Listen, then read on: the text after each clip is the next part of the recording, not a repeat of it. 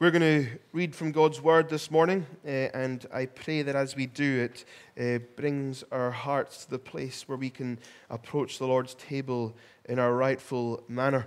And we're going to read from Ephesians chapter 5, firstly, uh, and reading from verse 25 down to verse 32. And then we're going to turn to Revelation 19 and read verses 7 and 9 together.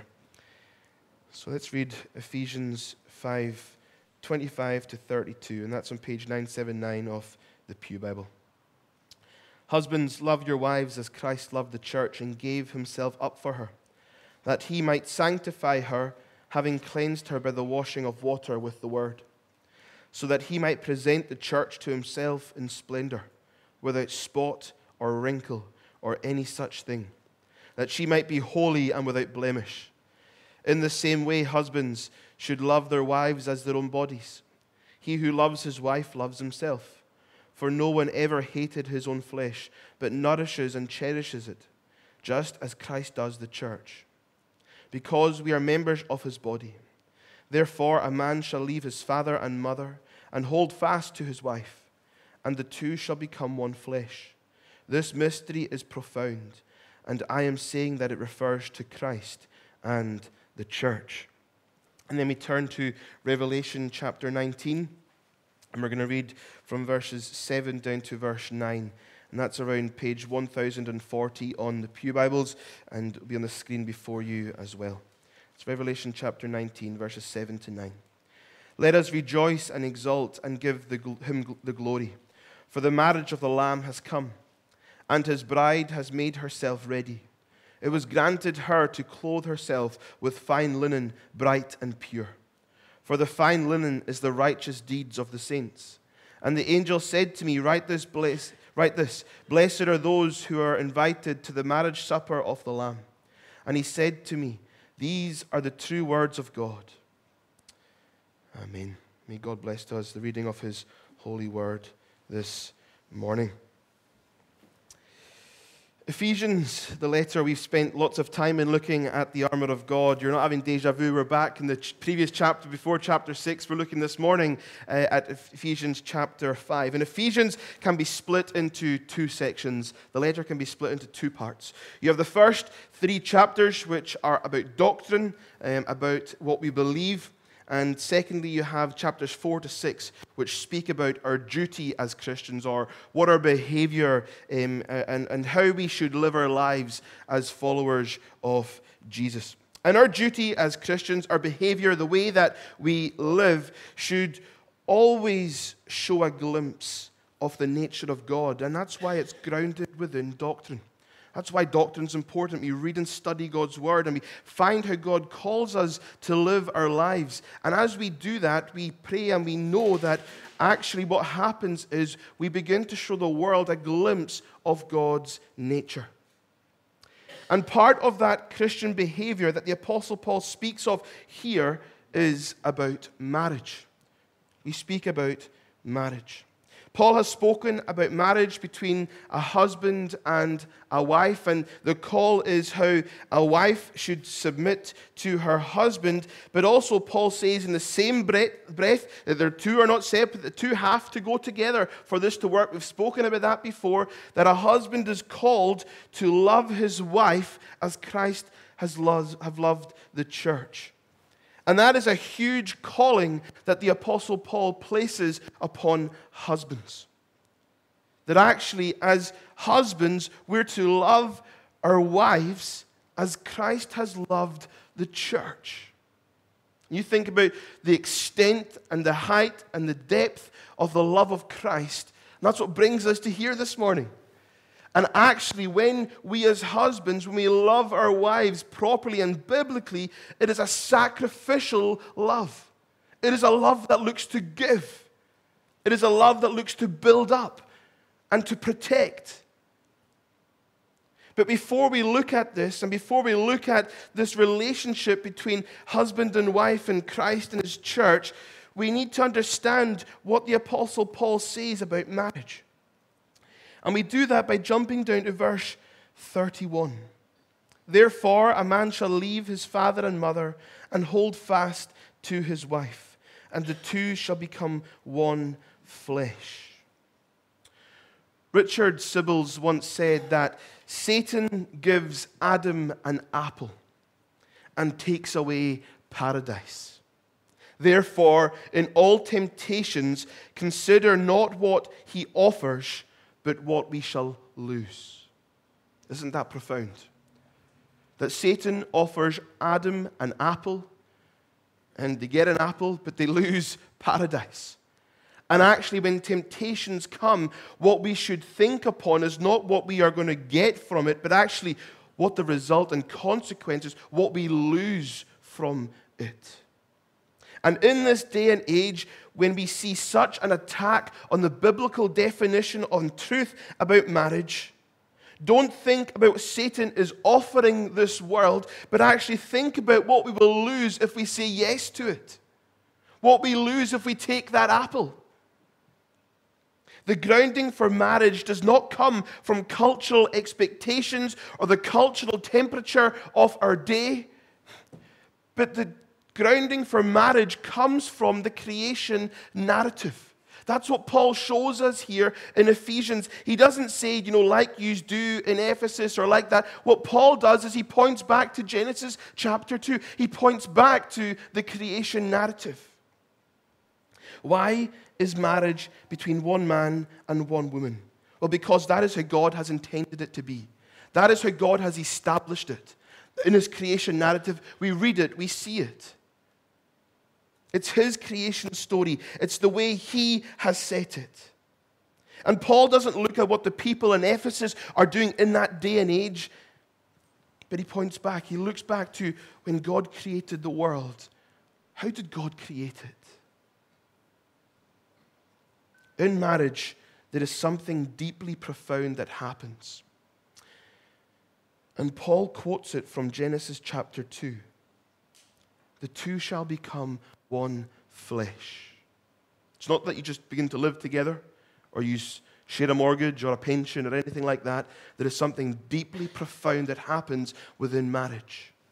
The two become one flesh. And there is a deeper reason why this is the case. And this deeper reason is the most beautiful theological point that we must have at the forefront of our minds when we engage in this conversation about marriage. You know, you, you sound old fashioned when you say that, that marriage should be between a man and a woman. One man. And you have to specify how many people can be in that marriage now. We, we laugh and we chuckle, but it's crazy. I mean, I saw that on uh, um, uh, America's Got Talent a few months ago when I, I, was scrolling on Facebook, and the guy stood on the stage and they asked him, Who was he here with today? And he said his three girlfriends or something, and everyone cheered. That's mental. I struggle with one. But we, we laugh about it. But actually, we're living in a day and age where we can't humor these things. We can't humor it. There's a much deeper, beautiful theological point that must be at the forefront of our minds as God's people. Why has God intended it to be this way? Actually, marriage, within marriage, God has revealed something of His relationship with His bride, with His church. Don't think about what you gain, think about what you lose. That's why Paul says in verse 32. So he's spoken about Genesis 2 in verse 31. He's spoken about husbands and wives. And in verse 32, what does he say? This mystery is profound. And I'm saying that it refers to Christ and the church. Can I tell you something? This world is not about you. The Bible is not about you. This is all about Christ. And see if we don't grasp that and we don't understand it. Uh, we talked about it last week. How do I fit God into my story? You're not meant to fit God into your story. He invites you to be part of His. This profound, this mystery is profound. And I'm saying that it refers to Christ and the church. So often we talk about Ephesians 5 and we talk about wives submitting and husbands loving sacrificially, and we don't really even grasp what the Apostle Paul's speaking about here. Yes, he's speaking about marriage, but he's speaking about something so much more beautiful and deeper than that. This refers to Christ and his church. In marriage, what we have is the most powerful illustration given to us by God about the love of Jesus that he has for his bride, the church. Our denomination has tried to change what marriage is. We've seen that. We've wrestled with that. We've struggled with that. But as much as we try and change what marriage is, we cannot. Because God has established what biblical marriage is. That marriage is between one man and one woman. And in that union, we see established in Genesis chapter 2 that the Apostle Paul uses for his grounding in this argument. The two become one flesh. And Paul says this mystery is profound, and I say it refers to not you and your spouse, but Christ and his bride, Christ and his church. And through this, God reveals to us something about the union of Christ with his bride. When God made Adam and Eve and when they became one flesh, there is a spiritual mystery that is in that, which reveals to us, which is meant to show us a glimpse into, which is meant to be a prophetic declaration and illustration to all who see it of the relationship that Jesus has with his church. Have you ever wondered why the devil wants to attack marriage so much? Why? Why, why is there such an attack on marriage? Why is there that we see everywhere around us now? We live in such a sexualized society and culture. Everything seems to be trying to rip the fabrics of, of Scripture apart, and it's going right for not the sovereignty of God, not about forgiveness and things like that, but about marriage. Consider not what he offers, but what we lose. And I would say this it is because in marriage, in the purity of the blessing and gift of marriage that God has given to this world, He has conveyed something of the relationship that He wants to enjoy with His people. So Adam takes an apple and loses paradise. We give in to the temptations of this day. What do we lose? The beautiful image that God has given to us, which shows us what He intends to be between Him and us. It's a beautiful story of the gospel, even in that very verses from the two shall become one. There is a beautiful union that takes place that God intends for his bride and the bridegroom. That's why Paul called, the call to the husband that Paul gives is, is to love his wife sacrificially. You're to love your wife with a sacrificial love. If you think it's hard to submit, if you think the wives have that harder, you do not understand what sacrifice is. And you have not even begun to scratch the surface of the cost of the blood of Jesus Christ. Husbands, you should be loving your wife like Christ loves the church. For in Christ, he held nothing back from us. He gave everything he had for us. The very last breath that he had in his body, even the very blood from his veins. And as the whips tore his flesh, you were what he thought about. You. As the nails went through his hand, he thought about Sandy Hills Parish Church and he thought, do you know what? They're worth it. I will give my life for them. And as the crown pierced his brow, he carried on going so that he could be united with you, so that he could be reconciled to you, his bride. And we see the purpose of him giving himself up for his bride, up for his church. And it comes in verse 26. He gave himself up for her. That's the church, the bride of Christ. That he might sanctify her, having cleansed her by the washing of water with the word. That's why he came to sanctify you, to cleanse you, to redeem you, to restore you, to heal you, to save you to cleanse us from our sins, to make atonement. And we thought about last time we gathered around the Lord's table, we thought about um, the, the healing that comes from the blood and how the, the blood was necessary. And in that, what we see is the reconciliation and the forgiveness of sin because the price for sin was paid by Christ. To usher in that union that had been broken because of sin. And there was a price that needed to be paid the bridegroom paid the price himself for his beloved bride. For in him there is healing. By his stripes, by his wounds, we are healed.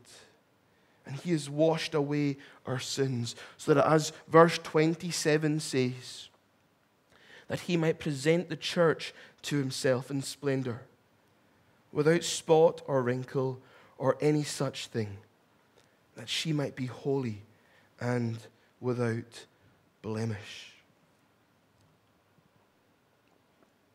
That's why he came and gave himself up, that he might sanctify her and cleanse her, cleanse you, sanctify you, his bride, his church, his people, the redeemed of God, that he might present the church to himself in splendor. I think of uh, my wedding day, which I think will be nine years this August. I better, I, need, I should know that. I'm pretty sure it's not 10. I think it's nine, uh, nine years this August. And I think of my wedding day and the hours of preparation that Becca went through on the morning of our wedding the early rise, the, the washing of her hair, the makeup artists, the, the hairstylists, the cleaning, everything that went on, the, the donning of her beautiful wedding dress and veil, and all these things. And the, the, think about the time that went into her getting ready to look as beautiful as she did on our wedding day. And I'll never forget when my eyes saw her, my bride, my beloved Becca I thought, man, Norman, you've done well. and I had absolutely nothing to do with it. And I mean nothing. I just had to turn up with my kilt on the correct way. And I think even then we struggled, me and Paul, that morning. We had, not, had nothing to do with it the, the, the, preparation. And, and if you are married or you know someone that's been married, you know what I'm talking about the preparation that the bride goes through. Think about your own wedding day if you're married and your beloved bride, or the hours that you yourself went through having to get ready for that special moment where you stand before your, the one that you're engaged to, that you're going to become married to. The hours of preparation. But here's what is amazing about Jesus the perfect bridegroom. You see, He's saved us, and He's the one who is preparing us. I had nothing to do with the preparation of beautiful Becca on our wedding day. Absolutely nothing. But there is a better bridegroom, and he is preparing his bride. And actually, he does it all. He saved us, he redeems us, he sanctifies us. He cleanses us. He beautifies us. He washes away our sins. And He makes us perfect. And we stand before Him so that He can present us to Himself in splendor. For friends, our salvation and our sanctification and our glorification have nothing to do with ourselves. It has nothing to do with the bride. It is all about the beloved bridegroom, Jesus. He's the one who provides. He's the one who adores. He's the one who redeems. You see, Jesus, He is such an effective husband. Don't think about what you gain, but think about what you will lose. Isn't it a beautiful picture of the day we stand before Him when He presents us to Himself in splendor without spot or wrinkle or any such thing, that she might be holy and without blemish? What a day that will be, where we, the church, will stand before Christ as His bride in absolute perfection. That brings us to Revelation this morning, chapter 19. We're just going to spend a couple of moments here reading about this wonderful, wonderful moment that we can rejoice over. This marriage supper of the Lamb. Let us rejoice and exalt and give him the glory, for the marriage of the Lamb has come, and his bride has made herself ready. It was granted her to clothe herself with fine linen, bright and pure. And this wonderful imagery that we've just read off in Revelation 19 uh, pictures and, and points to this wonderful, beautiful imagery of a heavenly wedding that's going to take place. And, and it ties up um, beautifully that the biblical story of the, the loving and ever faithful bridegroom. You see, we as his bride have been so unfaithful. We turn our back. We look after others in lust and sin and idolatry, and we take our gaze off him. But he has never stopped loving us. Never. And he's so committed to you. And we see this faithful bridegroom who has given everything for his bride. We read of it in Revelation 19. And again, the bride here in these verses that we've read is speaking about the church. And this wouldn't be like any earthly wedding. You see, here on earth, it is the bride that steals the show. I was just the extra on my wedding day. It was all really about Becca and her beautiful wedding dress. But here's the thing about the heavenly wedding that we will be part of as the bride of Christ all eyes will not be on the bride, but all eyes will be fixed and fastened upon the bridegroom because it's all for him and it's all about him. For Christ is the beauty of heaven. He is the Lamb. He is the darling of heaven who was crucified. And just as we read of in Isaiah, the purpose of our redemption is to bring glory to God. And even in Revelation, the verses that we've just read, that's what we're going to be doing. We'll be rejoicing and exalting the name of Jesus. We'll be giving God the glory that He deserves as the bridegroom.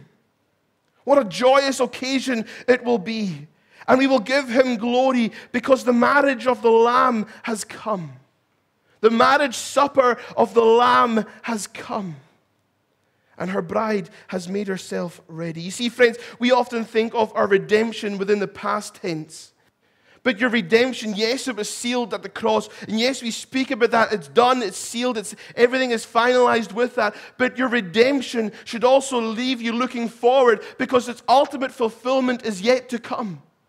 And that's what we read of here in this chapter 19 of Revelation, of the marriage supper of the Lamb. And in that moment, that the perfect union will take place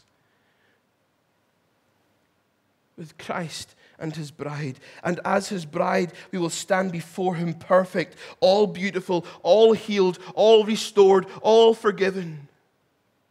No blemish. Not a blemish on her, not a blemish on you.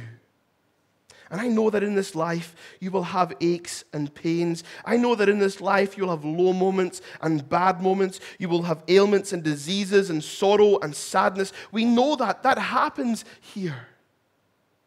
But you, the redeemed of Christ, know this that the Lamb has purchased you by his blood. He has paid the price for his bride by the shedding of his blood, and we await the day when we will stand before him in glory, bright and pure.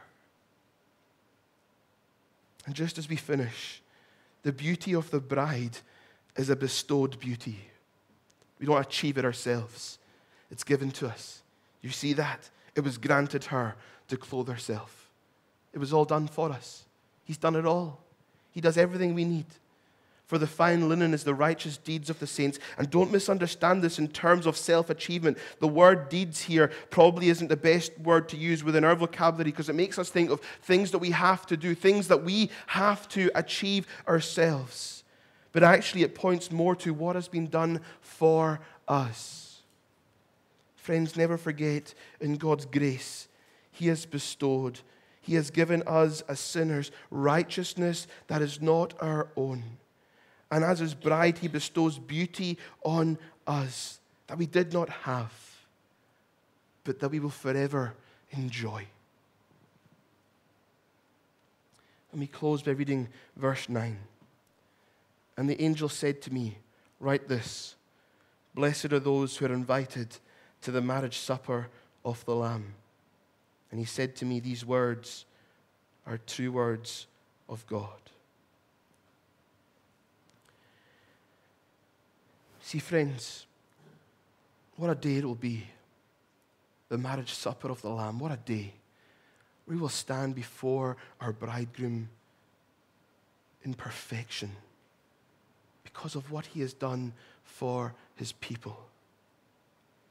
But we can only sit and stand and kneel at that table at the marriage supper of the Lamb if we first come to this table.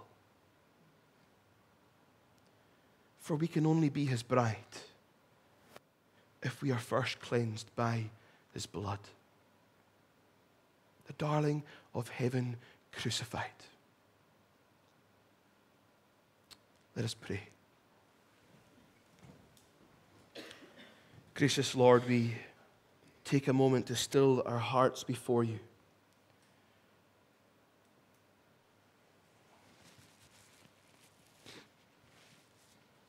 And Lord, we think upon that glorious day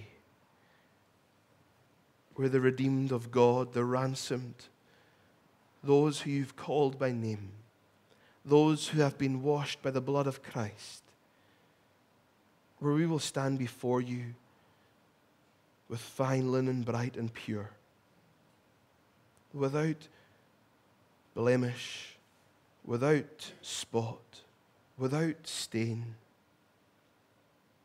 Lord, presented to you, by you, in splendor. And Lord, we think about that moment, but it's only because of the shedding of the blood of Jesus.